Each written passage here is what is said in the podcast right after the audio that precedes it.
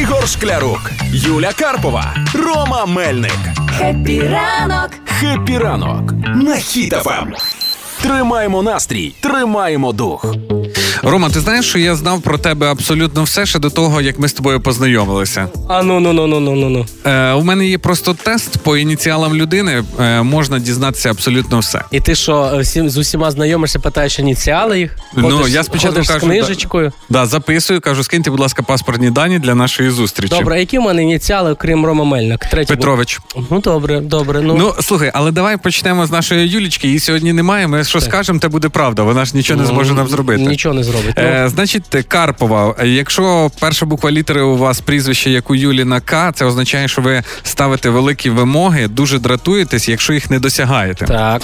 Е, якщо ваше ім'я починається на букву Ю, як у Юлі, то це високоамбіційні люди. І але в них є брак системності. Знаєш, сьогодні роблю, завтра ні. Як Юля, вчора була, сьогодні вже Я немає. знаю ще одну Юлю, в якої брак системності. То вона жінка головнокомандувач, то вона цей. Ну, Ага. коротше, ти І зрозумів. е, Володимирівна у нас же ж Юля. Мгм. Якщо у вас е, ім'я по батькові на В починається, то це нестійкість і знову ж таки брак системності. Ну, якщо два з трьох брак системності, то я розумію, чого її сьогодні немає. Добре, а що про мене скажеш? Е, давай, Мельник, про тебе. Якщо прізвище починається на букву М, то це означає, що ви акуратні, але дуже ревниві люди.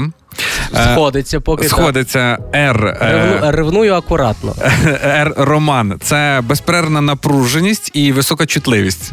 Ну я настільки напружений був, що я навіть факультет е, електрифікації закінчив, де про напругу 5 курсів учив. А Так ти що- не віриш, що тест правду говорить. Ну, ну, ну, і далі. Ну, і якщо ви Петрович, то або ж на П, е, тоді це сором'язливість, відстань в взаєминах з людьми.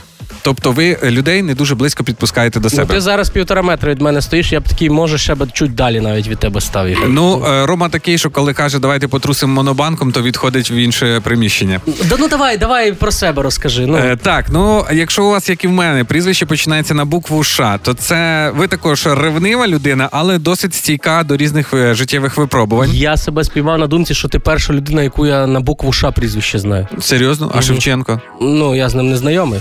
Ну Я добре, добре. знайомий, я скажу. далі.